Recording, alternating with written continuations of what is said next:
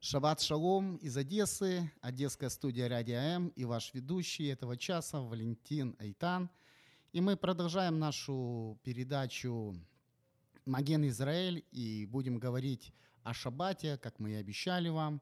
Мы будем говорить о том, что происходит, о том, что вот именно о том, как, какие, каким этим, этот праздник является вообще в перспективе Божьих, Божьего взгляда, это очень интересно. Но прежде чем я хотел бы вас поздравить, вот Виктор, это наш уже, так сказать, постоянный уже не гость, это уже Житель. Житель. И хочу поздравить тебя с Симхат 2. Ты же помнишь, что у нас была Симхат 2 совсем недавно, вот пару дней назад. И вот хочу спеть для тебя песню из Сиона выйдет Тора, да, из Сиона выйдет Тора, Слово Божье из Иерусалима.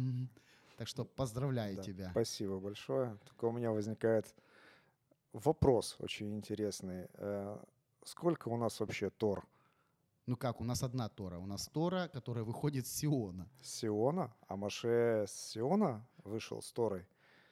Стоп, подожди, что-то ты меня начинаешь запутывать. Или с Синая? Маше получил Тору на горе Синай. А при чем здесь тогда Тора, которая выходит из Сиона, из Иерусалима?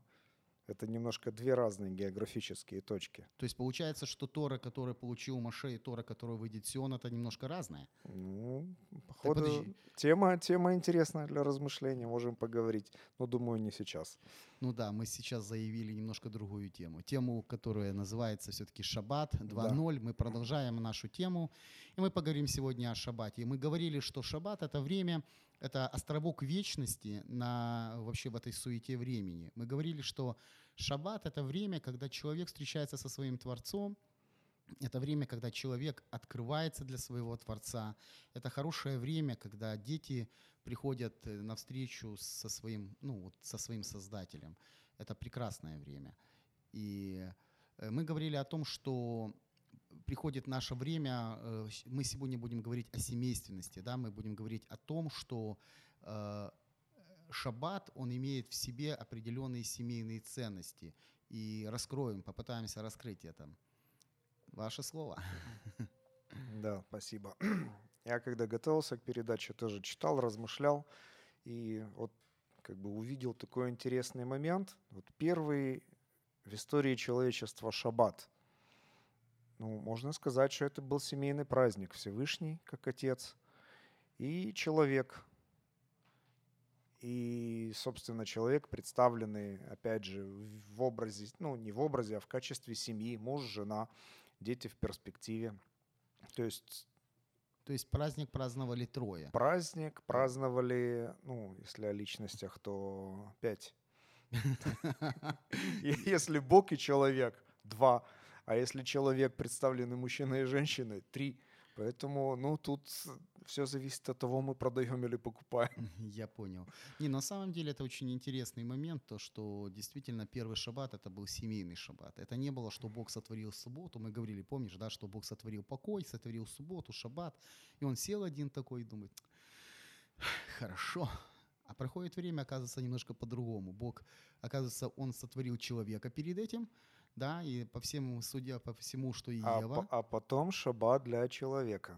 Да. И, То есть и... Бог, Бог сотворил себе детей и принес им подарок.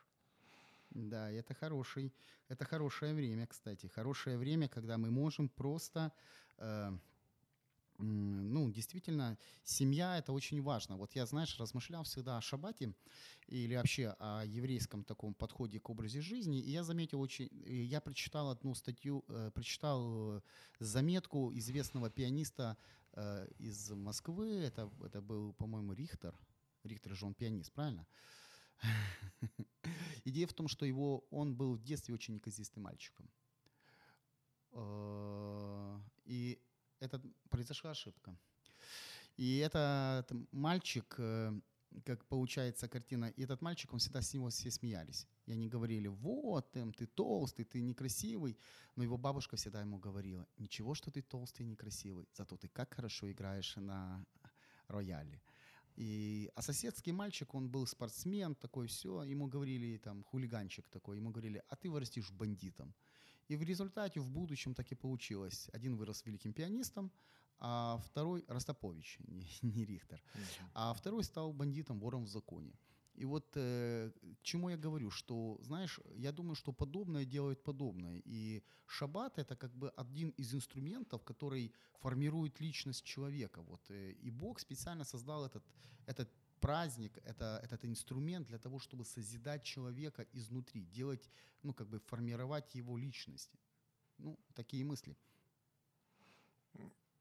Я вот сейчас вспомнил свои школьные годы. Я же сам с Кишинева, и в школе мы изучали молдавский язык. У нас преподавательница нашего, наша преподавательница молдавского языка э, с такой удивительно молдавской фамилией Голдентайр. Ну, чисто такая она, молдавская фамилия. Она очень часто, когда видела неадекватное поведение ученика, задавала вопрос, где твои 7 лет в семье? То есть о чем это говорит? О том, что действительно семья в первые годы жизни э, формирует очень активно мировоззрение, модель поведения ребенка. И, собственно говоря, если мы подумаем, откуда вообще еврей узнает о шаббате, он узнает об этом не в школе, не в садике. Он, собственно, узнает это в своей семье, потому что вот он начинает расти, и если семья празднует шаббат, он в это как-то гармонично вливается, и для него это становится естественной моделью поведения. Более того, я вот, мне сейчас приходит на ум одно место из Торы. Это относится к празднованию Песаха, но я думаю, что оно распространяется не только на празднование Песаха, но, собственно, и на все праздники, которые Господь подарил своему народу, как возможность встречи со своим народом. И там говорится о том, что если ты будешь соблюдать это служение, то сын твой спросит тебя, а что это за служение? Тут тут интересная идея. Всевышний не говорит, если ты будешь соблюдать, и вдруг, вдруг спросит. То есть из слов Всевышнего явно видна идея, что если родители соблюдают то, что Всевышний повелел, то Всевышний сам берет на себя ответственность возбудить интерес в ребенке.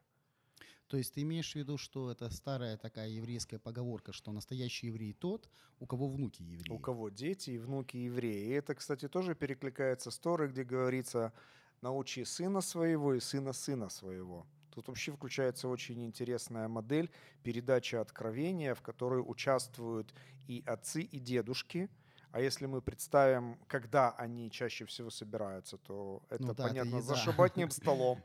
Вместе покушать именно в шаббат. Ну, ты знаешь, есть еще такое изречение из Пиркея, вот «нет стола, нет Торы». То есть э, в древние времена также и происходило. Мудрецы сидели с учениками, и они беседовали, они кушали и учились. Вот это было время, время учебы. Ну, тогда я представляю себе, если прибудете в Слове Моем, и Слово Мое прибудет в вас – это трапеза, за которой общаются, обсуждают ну, Писание. Ну, Хадаша так и было. Они собирались вместе. Так да, вот что значит быть учеником Ишуа. Да, иметь, иметь совместную трапезу, иметь общение в этом. Почему? Потому что, ты же помнишь, на Востоке не было такого, ну, что именно совместная трапеза, это очень важно было. То есть ты не мог кушать с людьми, с каким ты ну, не имел вообще отношений. Ну, есть... это, это, собственно, было одним из требований к еврейскому народу. Э, не участвовать в совместной трапезе с тем, кто не является твоим единоверцем, твоим то есть, единокровным. Скажем, идолопоклонником, потому что Израиль в то время да. был единственным ну, как бы народом, который знал истинного Бога. Да. И да. Получает... Трапеза, познание Всевышнего, они все-таки где-то так перетекают друг друга. Ну, да, есть в этом связь такая интересная. То есть и мы продолжаем говорить о семейственности. Вот как и получается, что отец, он должен научить своего сына. То есть он должен передать то, что у него есть. Правильно? То есть, да. То есть это и Бог, который сотворил, изначально же этого хотел. Ну, Я правильно понимаю? Безусловно. Тут вот я упоминал об очень интересной модели передачи откровения.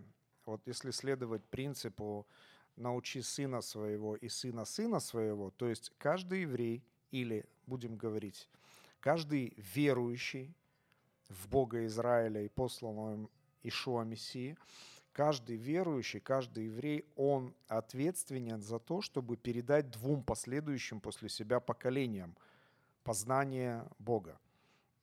В таком случае получается, что каждый человек должен получить это от папы и от дедушки как минимум. То есть это означает только одно. Это означает, что действительно человек, который может передать только то, что у него есть. Вот знаешь, вот я, я не зря затеял вот этот разговор про Ростроповича, потому что вот этот подход, знаешь, вот э, воспитание детей, знаешь, э, подобное делает подобным. И это довольно часто мы видим, потому что очень часто, э, ну, я вот являюсь свидетелем каких-то, я сам вырос в такой семье, когда вокруг нас были э, знаешь, вот кричали там, вот, у тебя ничего не получится, ты кем никем не станешь, знаешь, а были семьи, где наоборот говорили, независимо ни на что, что у тебя что-то не получается, ты состоишься. И в конечном итоге проходили время и, и видели, что эти люди, которым подходили вот со второй вот такой позиции, знаешь, у них что-то получалось. А те первые, они просто опускали руки, знаешь, и, и плыли по течению. И вот в шабате я вижу то же самое. Научи ты, как ты вот за, за хорошую взял вот этот принцип, научи сына и сына своего. То есть чему мы можем научить только тому, чего мы знаем сами. Если мы, как говорили в первых передачах, у нас есть отношения с Богом, у нас есть встреча с Богом, тогда мы можем научить только вот, вот именно вот этой близости. А когда нету, ну, чему мы можем их ну, научить? Тут есть важный момент, почему мы это увязываем с шаббатом. Вот особенно в наше время это очень ярко видно, оно выражено в нашем образе жизни. Я думаю, независимо от того, в городе или в сельской местности, живут люди, у каждого есть свои дела, своя ответственность. И вот эти вот будни, они, как правило, ну, нас настолько захватывают, настолько закручивают, что ну, уже стало обычным, что члены семьи приходят домой в разное время. И вот пришел домой, сразу поел. Совместной трапезы нет. Но благодаря тому, что есть шаббат, и если это является действительно ценностью для этой семьи, вот в океане вот этой вот будничности Суеты вот мы этой. принимаем решение в определенное время остановиться, собраться вместе, приготовить совместную трапезу и вместе ее вкусить. И То в процессе... Это объединяет Да, семью, это... это любое дело, которое делается совместно, оно всегда объединяет. А тут это не только полезно, оно еще и интересно. То есть, ну, во-первых, дети учатся элементарно даже таким простым навыкам приготовить еду. Они учатся у мамы, учатся у папы. Они смотрят на папу, который помогает маме. Смотрят на взаимоотношения родителей в процессе совместного какого-то творческого действия. А приготовить забудь, шабатнюю трапезу. А не забудь еще, что в древние, в старые времена, еще давно, вот, скажем, еще лет 100-200 назад, то они видели и бережливость родителей, которые собирали самое лучшее на этот день. Они Берегли в течение да. недели, чтобы лучшее шаббат было самое, самое лучшее самое было вкусное, на столе. Да, да. да. То есть и это тоже какой-то принцип бережливости. Они учились а, вот именно ценить что-то, ценить копейку, скажем. Знаешь. Да, причем бережливость в балансе, потому что бережливость без границ это, это уже скупердяйство. А э, еще ж один из аспектов шаббата это обязательно пригласить кого-то в свой дом. Или дать сдаку. В идеале лучше пригласить и посадить за стол. Тут тоже очень интересный момент подчеркивается. Дать сдаку – это вот постучали в дверь, на тебе не беспокой. А когда ты человека приглашаешь и сажаешь за свой собственный стол, ты его делаешь равным себе. Ты не превозносишься над ним. Угу. Как бы при этом, если этот человек, который не может дать тебе ничего в ответ и не может тебя пригласить взаимно, о чем говорил Ишуа, что когда делаешь пир, да. пригласи того, кто не сможет тебе ответить тем же. В этом, кстати, тоже э, раскрывается э, принцип распространения э, того, чем нас наделил Господь. В русском языке слово «благодарю», оно очень интересно. «Благо» дарю. То есть дарю тебе благо. Мы обычно благодарность воспринимаем как ты мне, я тебе. Но Ишуа говорит, даром получили, даром отдавайте. Вопрос, кому отдавать? Ему же? или распространять это дальше? Ну, смотри, вопрос сдаки же там немножко по-другому был. Это не означало, что я, ну, там, кто-то пришел и отдал. Там идея, была идея в том, что из того, что я сохранил для шабата, я брал ну, определенную какую-то часть и раздавал потом людям, кто нуждается в этом. То есть ну, это тоже училось какое-то милосердие, это учеба знаешь, как бы, чтобы люди не были зациклены на себе. Поэтому, когда говорят, что ты если молишься только за себя, то это не такая уже сильная молитва, потому что надо молиться и за весь народ. И вот то, что ты сейчас... Э, ну, э, э, это как вариант. Вот в заповедях о десятинах, то есть мы видим в Торе заповеди о нескольких десятинах. И вот заповедь об одной из десятин отдели десятую часть, сохрани это в доме, и когда придет к тебе левит, пришелец, дова, сирота, то раздели это с ними. И предполагается, что ты не просто отдал это, а предполагается, что ты пригласил за стол, сели вместе съели. Ну, ну то есть да, идея, это... вот и, идея поднять человека до своего уровня, у которого не такой доход, как у тебя. Вот это вот сдака, вот слово сдака, она вообще не милостыня а переводится, а справедливость. То есть, когда мы поднимаем людей, которые находятся по уровню обеспечения ниже нас на свой уровень, это восстановление Божьей справедливости. И это реально возможно осуществить как раз-таки в шаббат. Шаббат это замечательное время. То есть, ну, скажем так, э, в еврейской среде, собственно, нормально, когда в пятницу после обеда люди уже останавливают работу и начинают готовиться. И, да, и поэтому если мы... это бедный еврей, ему нечего, то я, я позову его, и он не скажет, извини, я на работу бегу. Ну, то есть как бы сама среда, сама культура, она предполагает возможность для осуществления таких вот интересных вот поступков. Ну, я тебе хочу сказать, что на самом деле и, и, и действительно оно вот получается таким образом, потому что мы живем в потребительском обществе. Мы привыкаем, что э, я тебе, ты мне, а Бог наоборот говорит, я тебе, а ты другим. Да, и таким образом это распространяется. Оно не зацикливается в одном месте локально. Есть, и тогда получается, что ребенок вырастает в такой семье не как, знаешь, вот этот есть такое понятие эгоцентризм. Угу. Мир вращается вокруг меня, что хочу, то и мне давайте, я требую, мое, я центр, я все, я, я, я. И вот это я порой... Я мне мое. Я мне мое, да, оно закрывает полностью просто реальность жизни, потому что человек привыкает, что все ему обязаны, что он самый главный, и он начинает не замечать то, что происходит вокруг него. Он не видит людей, кто нуждается, он не видит людей, кому он может помочь, и вот происходит, скажем, деградация, деградация, скажем, общества. Вот, наверное, так и происходит. Да. Когда общество эгоистов, общество потребителей, а не общество, общество, помнишь, даром получили, даром отдавайте – и если, кстати, вот насчет пищи вот мы говорим, я заметил, что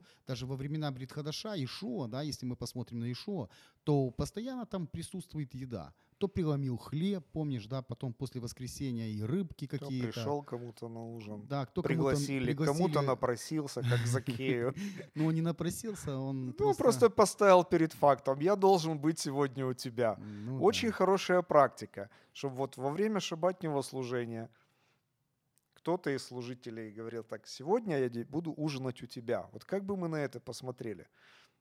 Ну, вот я, просто я, я сижу я, в зале, я просто, и мне говорят, я, я, сижу, представляю... я сижу в зале, и мне говорят, я, я сегодня буду ужинать у тебя. Но я представляю, что подумает моя, скажет мне жена моя. Почему не так заранее? Почему заранее не предупредили? Да, ну то есть иногда мы смотрим на поступки Ишуа и удивляемся, как можно так бесцеремонно. Но, Но это другая культура. Мы должны понимать, наверное, что все-таки это другая культура, и мы должны воспринимать ее вот сквозь, знаешь, вот культурологический какой-то слой. Потому что, опять же, мы смотрим иногда вот на Ишуа, знаешь, э, и видим в нем, ну вот такой, есть такой феномен, называется культурологический э, казус. Там, я видел, например, такую картину, что э, в Якутске, э, город у них тоже называется Якутск, э, в главном там здании там мэрии или там как это называется, висит картина. Иисус въезжает э, на вербное типа воскресенье, въезжает mm-hmm. в, в Иерусалим. Значит, стоят чумы такие, стоят вот эти Э, э, чукчи с, с, с веточками ольхи там, или верба. Это локальный взгляд да. на глобальные и, события. Да, и едет Иисус на олене, значит, и он въезжает туда. И знаешь, с одной стороны, я понимаю вот саму идею, он, они отождествляют себя, знаешь, вот эти чукчи, которые были язычниками, которые уверовали, они отождествляют себя с ним. Но если посмотреть по Писанию, немножко по-другому. Он все-таки был евреем, он был, родился в Израиле, он был, и написано было все-таки его вина, что он царь иудейский. Знаешь, кстати, что, к сожалению, не, ну, не очень часто вспоминают, не любят вспоминать, что он все-таки был царь иудейский. Мгм. Хотя Ирода царя это напрягло, ты помнишь эту историю. Да. Я ну, вот, вернемся к шабату, потому да, что... к э, к шабату э, тут вот э, уместно, наверное, было бы вспомнить особенности смыслового перевода, когда Ишуа говорит «Я хлеб жизни», если бы эти слова были адресованы, к примеру, молдавану, то это должно было бы звучать «Я мамалыга жизни». Если бы к китайцу «Я рис жизни». И интересно, что, собственно, независимо от того, что является хлебом в той или иной э, народности, в той или иной нации, да, значит, всегда присутствует трапеза. И в этом вот универсальность шаббата, что всегда присутствует возможность собраться вместе, всегда присутствует возможность совместно поесть, всегда присутствует возможность призвать Бога во все это, встретиться с Ним и по- поговорить о слове, поразмышлять. Ну, хины матову манаем шевит ахим гам яхат. Как Да. хорошо и приятно братьям. жить братьям да, вместе. вместе. То есть это, ну, шаббат это действительно некое универсальное явление, которое вне, вне какого-то культурологического, какого-то национального контекста, оно может быть, э, скажем так, принято в любом месте по всей земле. И интересно, что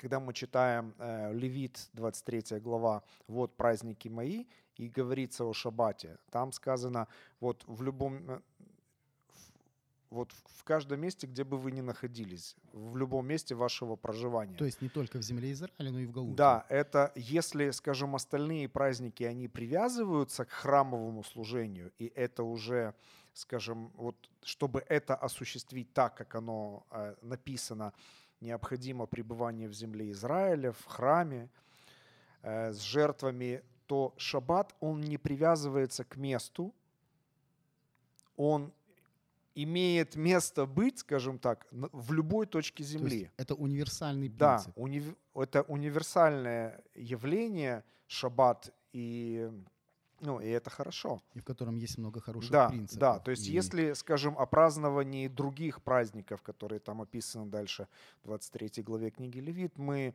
можем еще дискутировать на тему, как это делать, где это делать. И почему они вообще происходят. Да, а, собственно, они и происходят, эти дебаты на эту тему. С шаббатом все-таки как-то более яснее картина. Независимо от того, где ты находишься, если ты состоишь во взаимоотношении со своим Творцом, ты, собственно, вполне имеешь право и можешь это сделать. И это будет благословением для тебя. Но хочу подчеркнуть, не обязан, постольку, поскольку заповедь о шаббате не дана всему человечеству, а дана только Израилю, но мы можем увидеть э, удивительные слова самого Всевышнего у пророка Исаия, что иноплеменник, который все-таки стремится быть в завете, на который он не имеет вообще никаких оснований. Я думаю, там даже хуже написано. Написано Евнух. То есть Так человек, я- который вообще лишен права. Ев- Евнух и иноплеменник. Иноплеменник мог еще обрезаться и стать частью народа, А а Евнух- Евнух вообще ни под каким Ну да, он вообще не, не мог никоим войти. образом. Э, Тут, тут вообще говорится, речь идет о такой вере, когда ты, не имея надежды быть во взаимоотношениях в- со Всевышним на основании Торы, ты все равно чтишь Бога, и ты все равно делаешь какие-то вещи. И там, кстати, о шаббате тоже говорится. То есть мы подходим опять к этому вопросу в самом начале двух Тор, да, Тора Иешуа и Тора, Ми- и Тора Моисея. Да, но об этом в другой раз. Хорошо. Но поговорим все-таки о семейственности. И мы уже, зацеп... вот, вот наш, уже чуть-чуть раскрыли этот момент о важности трапез. э, И почему? Ну, потому что, знаешь, вот говорят, трапеза это не духовно. Знаешь, вот есть люди, которые живут на земле уже где-то там далеко, где-то в глубинах вселенной растаяли, знаешь, и говорят, еда это не духовно. А на самом деле, знаешь, вопрос такой, где кончается духов... душевность и начинается духовность? Ну, давай посмотрим. Сидел Авраам. Э, после обрезания, кстати. Старый уже такой в возрасте. И вдруг вы смотрите, идут три человека. Старый родил. Ну, идут три человека, помнишь, да, эту историю? И вот он вскакивает, человек после такой операции, бежит, э, берет ягненка, говорит, замешайте, кстати, вот э, масло и ну, делайте хлеб с маслом, там, будем встречать гостей. Он их встречает, они кушают, кстати, опять они кушают. Бутерброды. Бутерброды. И что получается дальше? И это оказывается Господь и ангелы, потому что они шли, помнишь, да, в Содом и Гамору. И вот вопрос, знаешь, вот где кончается э, душевное и начинается духовное, где, где кончается физическое и, начи, ну, и начинается сверхъестественное. Ну, Писание четко дает нам понимание, что только Слово Божье может разделять душевное и духовное. Ибо Слово Божье живо и действенно, острее всякого меча обоюдоострого, оно проникает до разделения души и духа, составов и мозгов, и судит помышления и намерения сердечные. Человеку это не дано. Мы не можем провести четкую грань в человеке и сказать, вот это дух, это душа, а это тело. Мы не можем этого сделать. Но мы пытаемся это делать. Мы хотим это сделать. Ну, поэтому вопрос, многие... насколько это нужно. Вот кто может объяснить, как э, ток течет по проводам и загорается лампочка. Мы можем какую-то теорию выдвинуть, но конкретно, ну, говорят, это направленное движение заряженных частиц. Но если они от одного из одного места постоянно текут другое, когда-то должны закончиться. Потому что тот проводник, он не бесконечен. Он имеет определенный объем, определенный вес. И если бы все частицы все время текли бы в одном направлении, когда-то бы они закончились. Они почему-то не заканчиваются. Мы это объяснить не можем. Мы это принимаем. Мы радуемся, когда свет горит в наших квартирах, в наших домах. Да, и мы печалимся, и, когда и, света нет. Да, и печалимся, когда этого чуда не происходит почему-то, по какой-то причине. Ну, то есть есть много вещей в нашей жизни, которые мы принимаем как данность, хотя объяснить не можем. И это нормально. А вот в этих вопросах мы почему-то иногда пытаемся залезть вот, ну, так глубоко и понять что-то, хотя Бог говорит, радуйся, наслаждайся тем, что оно у тебя просто есть. То есть получается, и получается так, что шаббат, знаешь, вот именно это действительно дар. Ну, мы понимаем, что шаббат это дар, да? Это дар Бога человеку для того, что, и мы уже говорили о разных аспектах, о том, чтобы быть ближе, о том, чтобы иметь отношения с, с, с Творцом, о том, чтобы созидать семью. И вот, знаешь, я понимаю еще момент, что, э, знаешь, э, шаббат – это время сверхъестественного. Вот как мы говорили, это островок вечности в океане хаоса. То есть это время, когда мы останавливаемся, знаешь, для того, чтобы остановитесь и познайте, что я Господь, а вы овцы ну, стада моего. И вот я, знаешь, вот размышляю о том, что действительно, что иногда в обычных простых вещах происходит нечто сверхъестественное. То есть для нас что такое сверхъестественное? Это то, что превосходит ну, обычное какое-то состояние. Это вот, то, что мы не да, можем вот объяснить. Сейчас чашка пустая, без кофе, через минуту она раз и, и уже кофе наполнилась. О, это чудо. Понимаешь?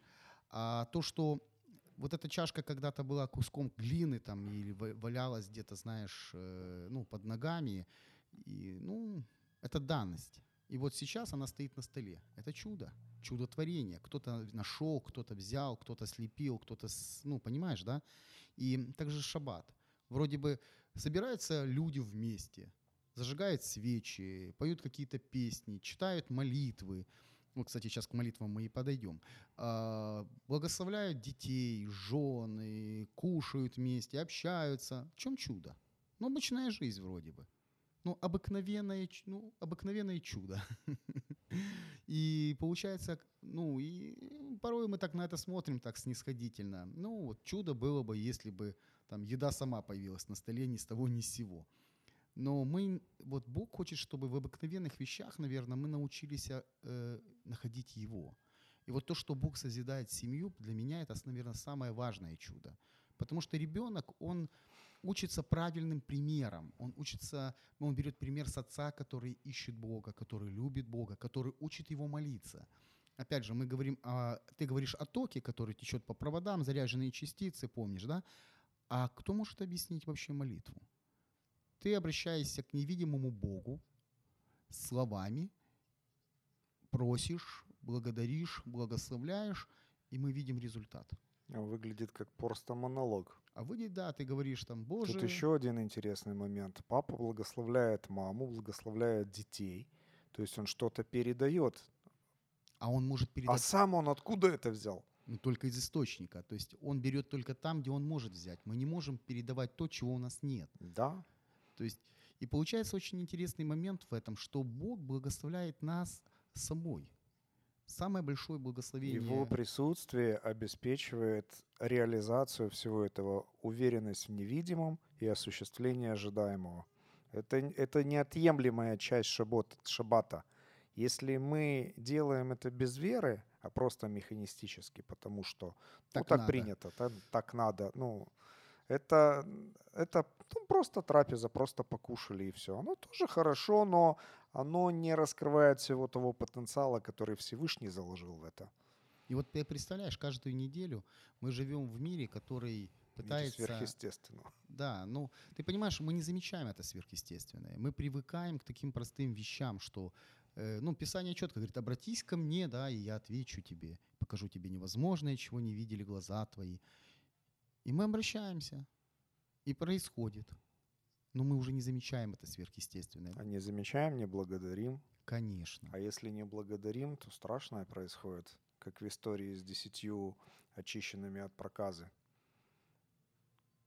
Вернулся только человек, который изъявил желание поблагодарить, и только он услышал слова «Вера твоя спасла тебя», а остальные, они ну, получили и ушли, но они не пришли поблагодарить и не услышали этих слов – Видишь, еще один урок, а, еще один аспект шаббата, который можно говорить о семейственности. Мы должны научиться говорить спасибо. Мы должны научиться принимать добро, чтобы отдавать его. Потому что, вот, ну смотри, вот опять же, я вернусь к трапезе, вернусь к молитве, да. Э, мы привыкли, что этот мир, он проклинает нас. Знаешь, вот то, что я говорил потом. Вот ты будешь таким, у тебя ничего не получится, все плохо. Но тут приходит отец, и он благословляет своих детей – он говорит, да будешь ты таким и таким, да будешь ты как Сара и Ривка, да, Лия, Рахель, да будешь ты как Авраам, Исхак и Яков. То есть он же говорит не просто, да будешь ты таким успешным, он просто говорит, да будешь ты иметь такой характер, как имели эти люди. Будешь правильно реагировать на трудности, на, на какие-то сложности, будешь искать именно ответ там, где он должен быть, понимаешь?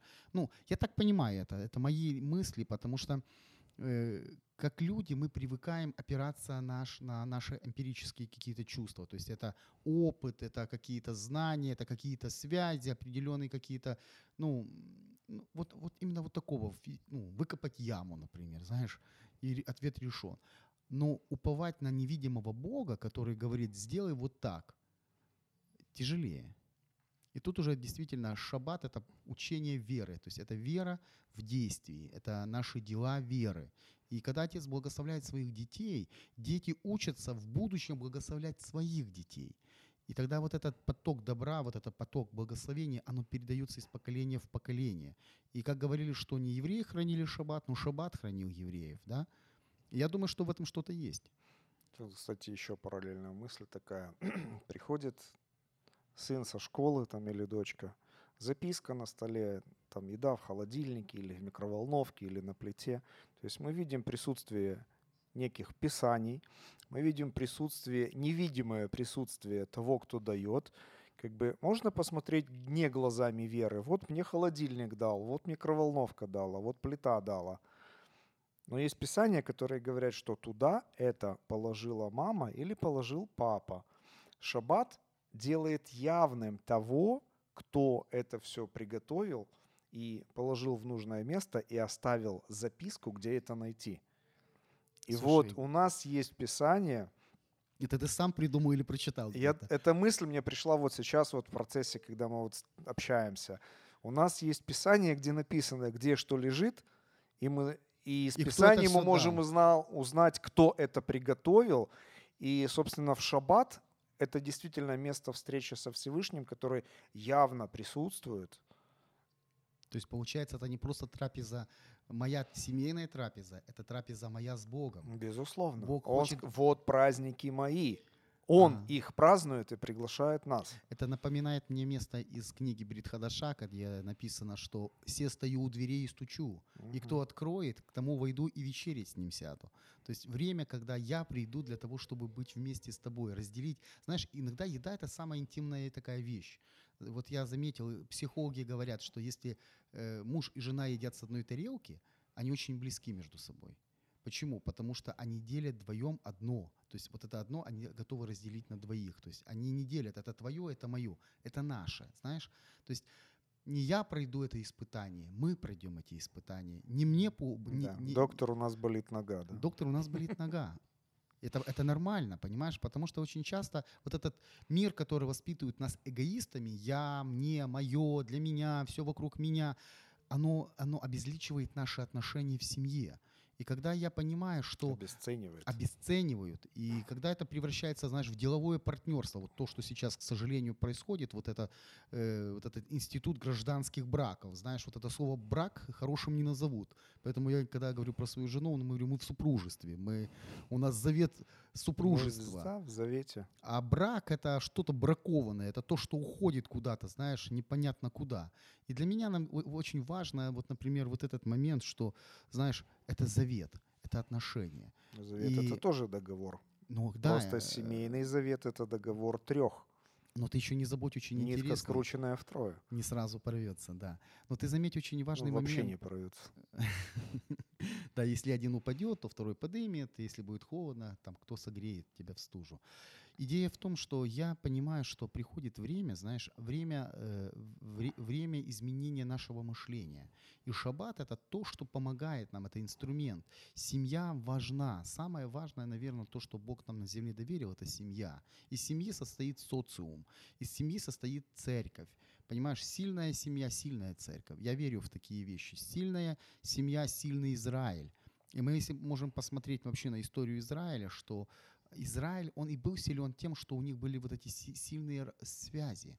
Вот бедных приглашали на шабаты, мальчик приходил с другого города, его брали в семьи, он жил у них по кругу, ну, помнишь, да, понедельник в одной семье, во вторник, ну, столовался в разных семьях, чтобы учить Тору. И это очень важно, потому что это передается из поколения в поколение. Это учится, вот этот принцип доброты, знаешь, передай дальше, э, открой дальше. Потому что в основном в нашем мире, опять же, все мне, вокруг меня и для меня. И, к сожалению, это вошло и в церковь. Хотим мы, не хотим, знаешь, семь принципов успеха. Хорошо, я буду успешным, а остальные что, будут успешные? Почему я не думаю о других? Почему? И вот шаббат, он заставляет думать о других. Я скажу честно, что не всегда в моей жизни был такой момент, но когда ты начинаешь изучать Писание и жить им, то ты начинаешь видеть реальность. И эта реальность немножко отличается от того, что ты хочешь. И вот семья, знаешь, э, в шаббат и семья, я думаю, ты прав, это неразделимые вот такие, ну, это неразделимо. Даже где бы ты ни был, где бы ты ни был, в любом городе, в любой стране, даже если твоя родная семья далеко, ты можешь прийти в любую семью, в еврейскую семью, не еврейскую, кто празднует шаббат, и ты будешь дома. Потому что они делают то же самое, что делаешь ты. Правильно? Я так думаю. Думаю, да. Главное знать адреса тех евреев, которые тебя готовы принять. Ты знаешь, я думаю, в этом проблем нету. Проблема есть в другом, что как развивать это, знаешь, как учить, научи сына, каким образом научи, что именно передай, понимаешь? Потому что очень, ну, в основном сейчас э, люди кидаются на какую-то форму, на традицию, зажечь свечи, знаешь, там, хлеб поднять, благословить, а, ну, особенно на иврите. Не понимая иврита, ну, благословить, знаешь, по-еврейски звучит. Но сам вот этот принцип, самая глубина шаббата, Бог, который приходит на встречу со своими детьми, знаешь, дети, которые нуждаются в отце и матери, э, семья, которая соединяется вокруг Бога, знаешь, вот вокруг Божьей вот этой вечности. Это вечность, которая ну, высвобождается в этом коротком миге. Это очень сильно. Благословения, которые идут. Не проклятие, а благословение, знаешь. А, Мы же молимся за жен. Ну, знаешь, у нас проблема, это духовная амнезия называю. 8 марта все мужчины резко вспоминают, что у них женщины есть. Вот резко, знаешь, весь год их не было, и тут резко вспомнили. А здесь каждый шаббат ты вспоминаешь, что у тебя есть прекрасная жена, дар Божий, который Бог дал тебе. Да, конечно, не всегда бывает в семьях, знаешь, легко, ну, ты же сам знаешь, что это такое, но Когда ты воспринимаешь свою жену как дар, ну, жизнь меняется. Да, как сокровище. Сокровище. Знаешь, а каждое сокровище нуждается в огранке, каждый алмаз нуждается в своей огранке. И нередко шлифовальным камнем выходишь ты. Но это тоже нормально. Кстати, по поводу передачи э, откровения, вот эта вот модель. У нас еще есть время? Ну, надеюсь, что еще есть. А, Еще минут пять у нас есть. Эта модель, она очень интересно работает, э, если мы посмотрим, как это реализовалось в Писаниях, передая сыну своему и сыну сына своего. А, Вот взять Авраама, как первого еврея. Его папа ему не передал, и дедушка не передал. Но он, как папа, передал своему сыну. И посмотрим на это просто вот по количеству сыновей, оставшихся в завете. Значит, Авраам, он был первым, у него было Два э, сына. 2 плюс 6, Плюс шесть. 8. Сколько из них осталось в завете? Ну, один. Только один. Авраам не получил ни от папы, ни от дедушки. Он это принял непосредственно от Всевышнего, и он передал сыну и внуку. Но его результат по жизни только один из восьми в завете. Соответственно, Ицхак, он получил от папы, не получил от дедушки. Уже ситуация более Чуть-чуть. соответствует модели библейской, да? Значит, в результате у него двое сыновей, из них один в завете, но двое, один из двух это 50%, в отличие от один из восьми. Яков, в свою очередь, получил от Ицхака и от Авраама. Сколько детей осталось в завете? Все. Сто процентов. То есть вот тот, кто получил в полной мере по той модели, которую Бог дал, все его потомство осталось евреями. И его дети, и его внуки. Вот, то есть можно сказать, что настоящим стопроцентным евреем из этих трех как бы в результате вот этой передачи откровения оказался э, Яков Израиль. Ну да. И ты знаешь, вот э, ты сейчас так говоришь, э, вот, этот, вот эту математику, знаешь, вот эту духовную математику, и у меня в голове так какие-то мысли тоже э, на- на- начали ходить. Э, и знаешь, я вдруг действительно получается, что так и получается. Ну, так и да, настоящий еврей тот, у кого дети и внуки евреи. То есть это, ну, как бы э, нужно понимать, что то, какую жизнь мы проводим, какие взаимоотношения мы выстраиваем, зависит в определенной степени от наших родителей, от того, что мы получили, но в принципе оно больше зависит не от этого, а от того, каков будет результат нашей жизни, насколько э, мы это передадим. Потому что, помнишь, Иисус Навин, да, Якушуа бен Нун, он говорил, но я, если касается меня, да, я и дом мой будет служить Господу. Да. То есть это наше призвание, это на- никто за нас не может веровать, никто из нас Личное решение каждого человека. следовать и быть... э, Поэтому шаббат это не просто, как бы, вот, знаешь, для меня просто иногда встречаются с некоторыми друзьями, а для них как-то, знаешь, шаббат это какой-то магический какой-то, знаешь, э, Ритуал. ритуал, который помогает тебе там соответствовать чему-то. Ну, я понимаю, знаешь, и когда я с ними говорю, ребята, вы немножко не, не правы, они говорят, ну как же так, вот, шаббат хранил. Но я понимаю, что на самом-то деле не шаббат хранил. Каждый человек сам, сам хранит шаббат. И шаббат помогает хранить человека. То есть это такая универсальная, знаешь, Божий механизм. Бог созидает семью через шаббат, Бог созидает личность через шаббат, Бог созидает этнос, народ, общество через шаббат. Понимаешь? И все вместе, это в совокупности, это, это высвобождает этого невидимого Бога, э, делает его видимым. Поэтому э, первое, что делали завоеватели Израиля там, или те, кто хотел совратить Израиль, они запрещали шаббат. Они запрещали праздновать шаббат, они запрещали чтить Бога шаббата, потому что даже в книге Маковейских, насколько я напомню, они заговорили, что там есть такое выражение «Бог шаббата», что он запретил чтить Бога шаббата. То есть, и я думаю, что это очень интересная тема следующих передач. Я помню, напоминаю, что у нас еще есть уже для следующих передач еще одна тема, и мы поговорим Две о двух Торы. Торах. Торе Маше и Тора Ишуа, и вообще, что это реальность или это просто наша выдумка.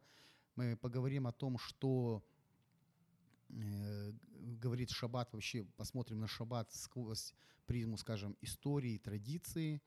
И я думаю, будет хорошее время для следующих бесед. Да. Поэтому хочу пожелать вам, дорогие радиослушатели, хорошего шаббата. Писание говорит, что для народа Божьего остается субботство, остается покой. Я желаю вам войти в Божий покой с вашими семьями. Я желаю вам просто хорошей трапезы, хорошего общения. Желаю вам, чтобы свет Божий приходил в вашу жизнь и разгонял все, всякий мрак, который, может быть, присутствует в нем. Пусть будет прекрасное время, время, когда Бог и вы вместе будете праздновать и радоваться.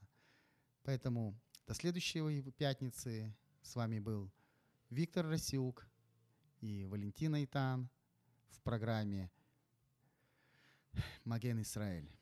Одесская студия «Радио М». До скорой встречи. Всего доброго.